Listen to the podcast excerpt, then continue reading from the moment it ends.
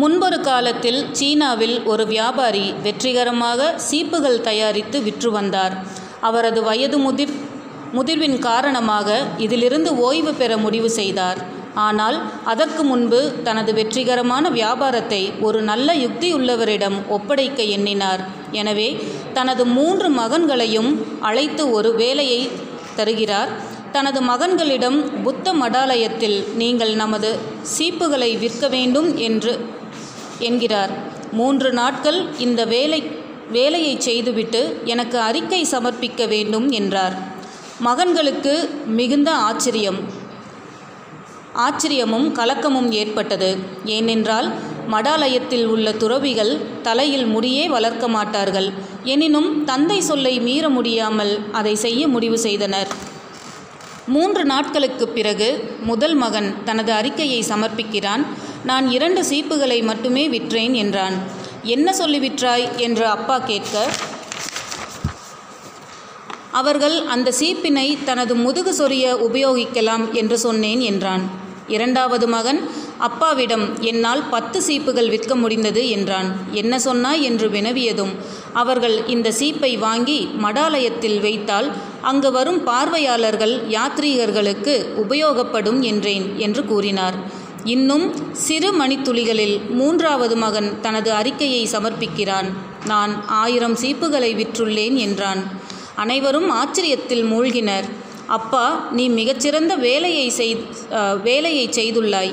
என்ன சொல்லி விற்றாய் என்று வினவினார். நான் துறவிகளிடம் சென்று ஒரு யோசனை சொன்னேன். புத்தரின் போதனைகளை இந்த சீப்பில் பொறி பொறித்து அதை அங்கு வரும் யாத்ரீகர்களுக்கு பரிசாக கொடுக்கலாம்.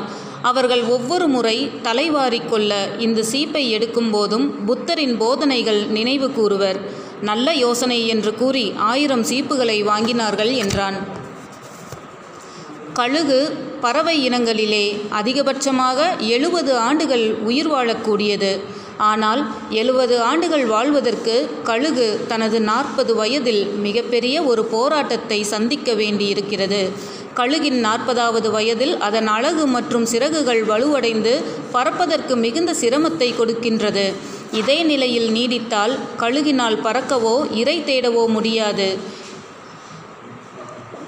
கழுகிற்கு இரண்டு வழிகள் உண்டு. ஒன்று கழுகு இறக்க வேண்டும். மற்றொரு வாய்ப்பு ஐந்து மாதத்திற்கான போராட்டம் மிகுந்த ஒரு வாழ்வினை அது வாழ வேண்டும். முடிவில் கழுகு ஐந்து மாத போராட்ட வாழ்க்கையை தேர்ந்தெடுக்கிறது. அதன் அதன்படி கழுகு உயரமான மலையில் சென்று தன் அழகினை பாறையில் உரசி முகப்பினை முறித்து விடுகிறது. மேலும் தன் இறக்கையில் இறக்கக்கூடிய ஒவ்வொரு இறகுகளையும் வழியை தாங்கிக் கொண்டு உருவி போடுகின்றது. பசியையும் தாகத்தையும் பயங்கரமான வழியையும் தாங்கிக் கொண்ட கழுகு ஐந்து மாதத்திற்கு பிறகு புதிய சிறகுகளோடு அழகோடும். இளமையாக தோன்றி அடுத்த முப்பது வருடத்திற்கு ஆரோக்கியமான ஒரு வாழ்வினை வாழ்கின்றது. ஐந்தறிவு ஜீவராசிகள் கூட தனது வாழ்விற்காக மிகப்பெரிய போராட்டத்தை எதிர்கொண்டு வெற்றியடையும் பொழுது நம்மால் முடியாதா என்ன?